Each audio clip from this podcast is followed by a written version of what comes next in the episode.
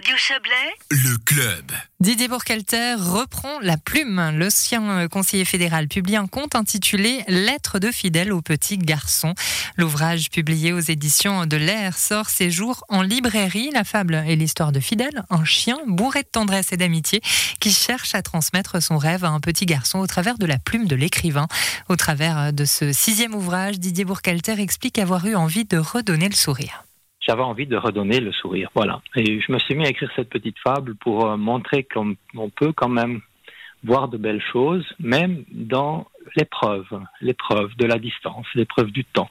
Redonner le sourire, où est-ce que vous avez puisé cette inspiration pour euh, redonner le sourire? Ben, Je pense que au fond, c'est un peu euh, l'expérience de la vie et de ma vie aussi qui le montre on est amené dans la vie, qu'il y ait des crises et des, situations aussi dramatiques que maintenant ou pas, euh, au fond, à être souvent éloigné de, ce qu'on aime ou de ceux qu'on aime.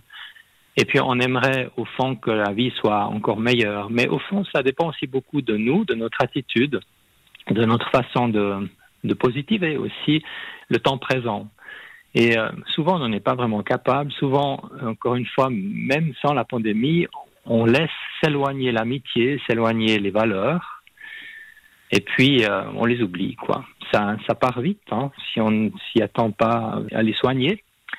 Donc je me suis dit, au fond, c'est le moment d'écrire cela, de, sortir des enseignements de ce qu'on vit, pour montrer qu'on peut aussi y trouver des forces, y trouver des, des autres manières de partager les rêves. C'est ce que fait d'ailleurs le, le narrateur, le, petit chien qui raconte l'histoire, au fond, il cherche à passer son rêve à un petit garçon parce que ce petit garçon est trop loin, un petit peu comme une étoile qui est, qui est trop loin de lui. Et il cherche le moyen de, de, relier, au fond, sa personne à, cette étoile trop loin. Comment est-ce qu'il est, ce chien, ce fidèle?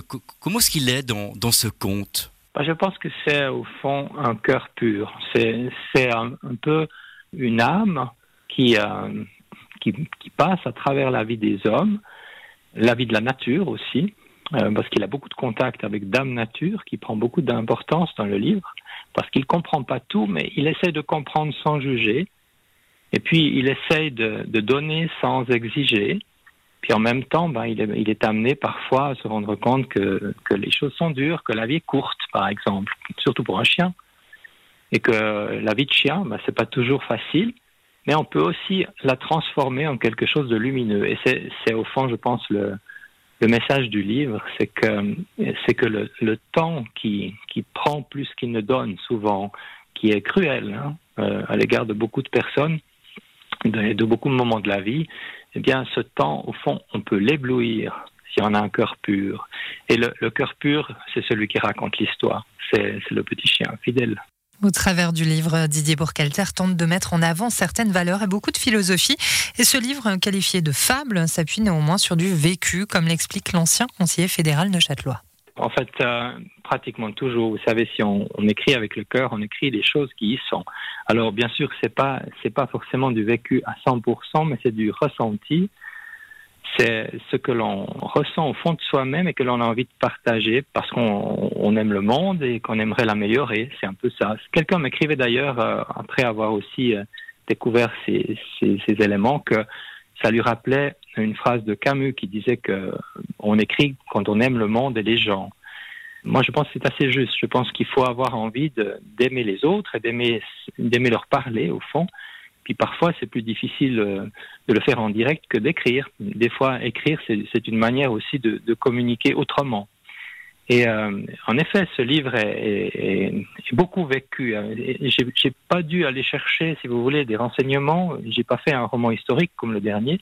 J'ai simplement puisé au fond de moi-même. C'est sorti ainsi. Et euh, d'ailleurs, il y a des remerciements à la fin, et on remercie aussi les, personnages qui entrent dans leur rôle sans s'en rendre compte, ou plutôt qui se rendent de bonne grâce au compte. Euh, CONTE cette fois-ci, eh ben, c'est parce que vous savez, il y a, des gens qui se sont reconnus déjà. Par exemple, j'ose le dire parce que j'ai déjà reçu un, très joli témoignage. Il y a des voisins qui se sont un peu reconnus sur le livre. Donc, comme c'est un livre sur euh, sur la distance, il y a aussi euh, tout un chapitre sur le voisinage qui a été évidemment un peu différent dans cette période de de confinement, de pandémie, où on a retrouvé au fond des liens qu'on avait peut-être même laissé se distendre lorsqu'il n'y avait pas de confinement.